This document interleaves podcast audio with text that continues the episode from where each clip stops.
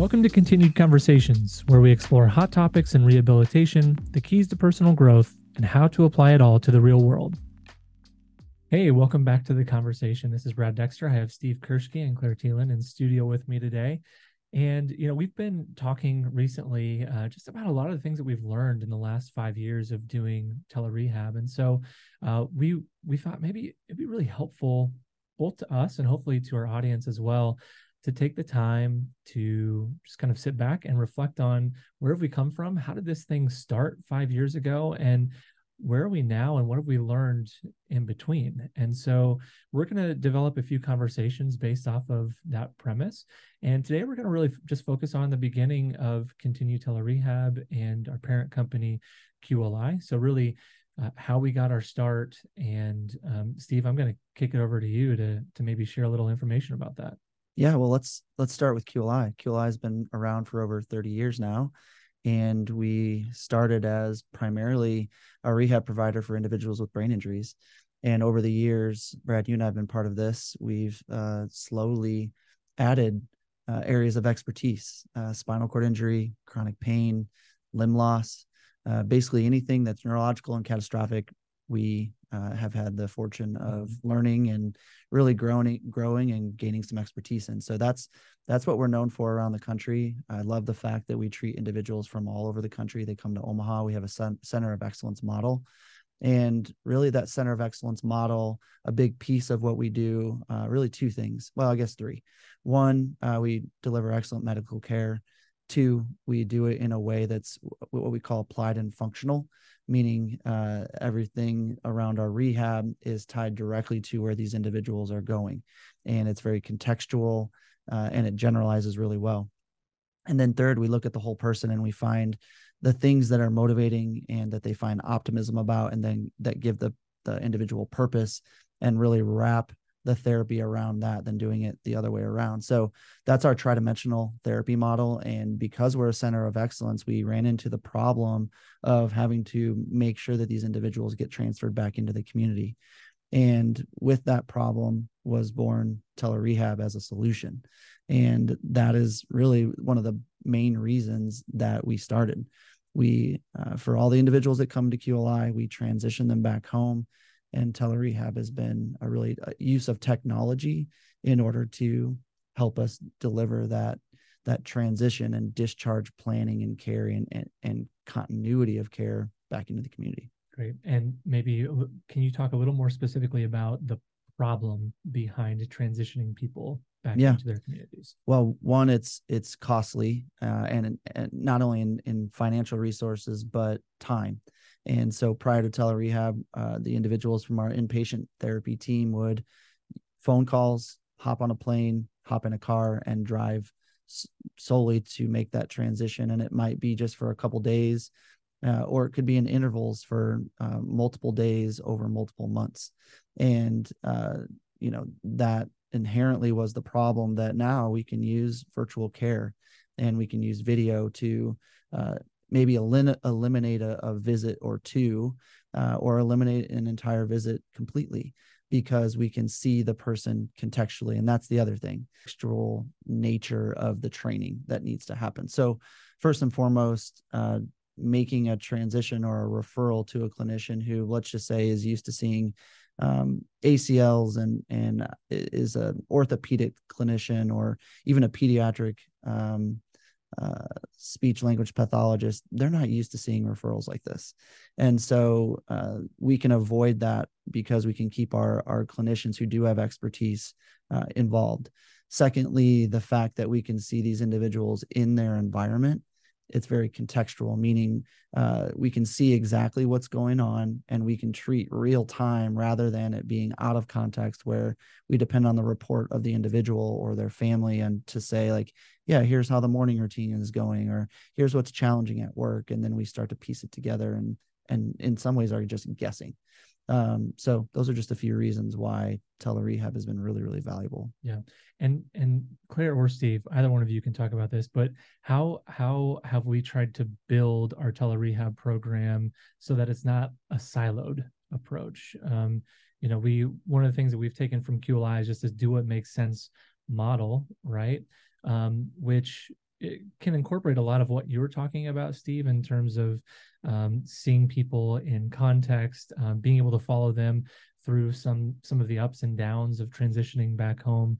Um, but why why is there so much value in not just seeing the PT or just seeing the OT or just the psychologist, and maybe having more of a well-rounded collaborative approach? Well, I mean, we we kind of come at this because all of our clinicians basically grew up at QLI, and so all we really know is this interdisciplinary collaborative team approach. So it, it was only natural that we would try to adapt that to essentially an outpatient therapy setting. Um, but we see all the time where someone will make a referral for only PT and the programs just aren't as effective. Uh, the the physical therapist, a there's just more going on usually than something physical, uh, but having a, a, an extra set of eyes and having these other disciplines allows us to take a really well-rounded approach, and and in a way it does add a few more resources, uh, but it also increases the efficiency of our programs and increases the outcomes of our programs. And the case managers that we work with the individuals that we work with are actually happier because they're just getting um, more for really um, they just get more than just that siloed approach and and it just becomes more well-rounded which i know i mentioned already so. Yeah absolutely. Um, claire do you want to talk a little bit about uh, maybe the uniqueness of shaping our program from a place of creativity prior to a pandemic instead of coming at it through that crisis like um, many other folks probably did?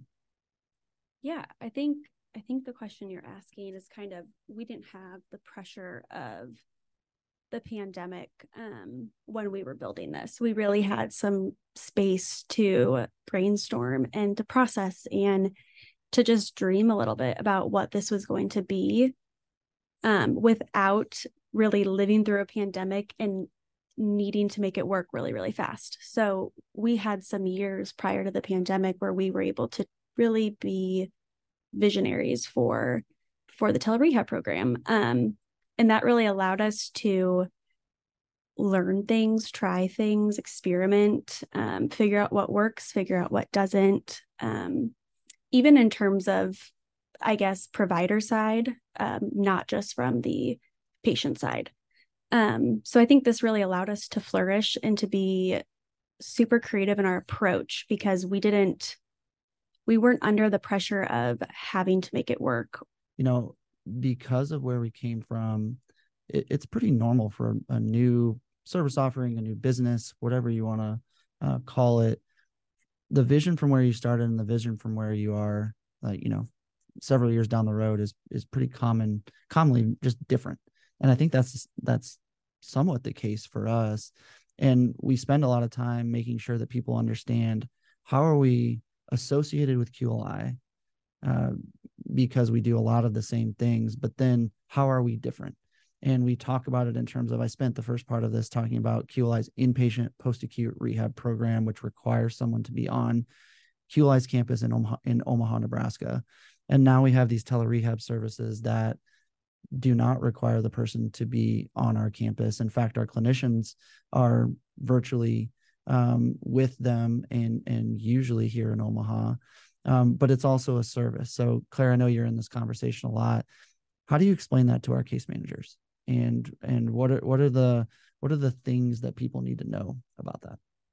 it's hard for people to distinguish the difference between QLI and Kintinu telerehab, and not only distinguish the difference, but distinguish um, how they are also related and how we're under the QLI umbrella and how we are kind of this outpatient arm of QLI, if you will. So, like you mentioned, we we were born from QLI um, pre-pandemic. We everything we really learned and everything um, you guys as therapists learned working on the inpatient team, you guys took over to Kintinu. Um, I think a lot of how this was built was from transitions home and discharge trips and things like that. So, all really good nuggets of information for us to be able to build this program. Um, since then, there's so much more that we now know that happens after a discharge. So, I think in looking at the difference between us and the QLI inpatient program, I I always explain that we're just an extension of QLI same expertise, um, but almost a little bit different expertise because we aren't as embedded during this really I don't want to call it post acute, but acute time. We see people after discharge, but we see people, you know, five to 10 years after discharge. So we have so much more information about what unfolds, not just three months later, but 10 years later. So I would say that the difference between the programs is just kind of what you're looking at is the the continuum and where we fall and what what type of expertise we are able to provide just along the entire continuum, not just really during that post acute acute time. Mm-hmm. Yeah. Do you want to add anything to that, Steve? I mean, the only thing I, I mean, I think that's perfect to use the word continuum, right? We've essentially added services later on in the continuum, which could be considered community based. You might hear the term outpatient therapy. Yeah. Uh, we hesitate to use outpatient therapy for all the things that Claire just mentioned in terms of, or even you just alluded to, people think of outpatient therapy as I go to a PT or I go to an OT or I go to a psychologist and I just go to that one person. We look at it as when you come to our program, we're at the outpatient level of care or the community based level of care, but you get this interdisciplinary offering. Um, but it just happens to be later on in the continuum. And we just happen to be affiliated with QLI. And um, that's a really great thing in our mind because we can collaborate with our inpatient team, but we also function separately and we can do some things a little bit differently um, because of where we sit and and when we get people. Awesome. Um, our mission is that we're shaping lives virtually anywhere right? And and i love that thought because when we say shaping lives really we're talking about you know again seeing them in their context their own homes their own communities what those relationships look like um, but then it's coming back to how do you create these habits and help them create these habits that are long lasting, right? And life changing. Um, and, and, we'll maybe get into this in some later conversations, but you know, we we talk ad nauseum, you know, about um, the power of neuroplasticity, right? And those changes are going to happen through um, strong routines. We truly believe people can learn; they're going to learn and change um, years beyond those initial catastrophic injuries, right? And so, as we kind of continue on in in different conversations um, with with these themes, we're going to be looking at um, you know some of those concepts of community based care, value based care, um, virtual first care. So terms that we often talk about and that have been maybe even utilized more and more over the last five years here. Um, having a proactive versus a reactive approach when we're helping to build those habits um, within uh, the the context of people's lives, and then beginning to look at key concepts that we are often thinking about as we're delivering care. Um, and uh, ultimately, we'll kind of get to what we've learned through this entire process and how we've kind of built some different programs for uh, different needs that we've been um, serving over the last several years. So, you guys, thank you uh, for your time. Thanks for having the conversation and uh, looking forward to continuing this in the future. Thanks for joining the conversation with us today. If you found it helpful, please share with your family and friends. You can learn more about us on our website at kintinutelerehab.com or check us out on YouTube, Instagram, and Facebook.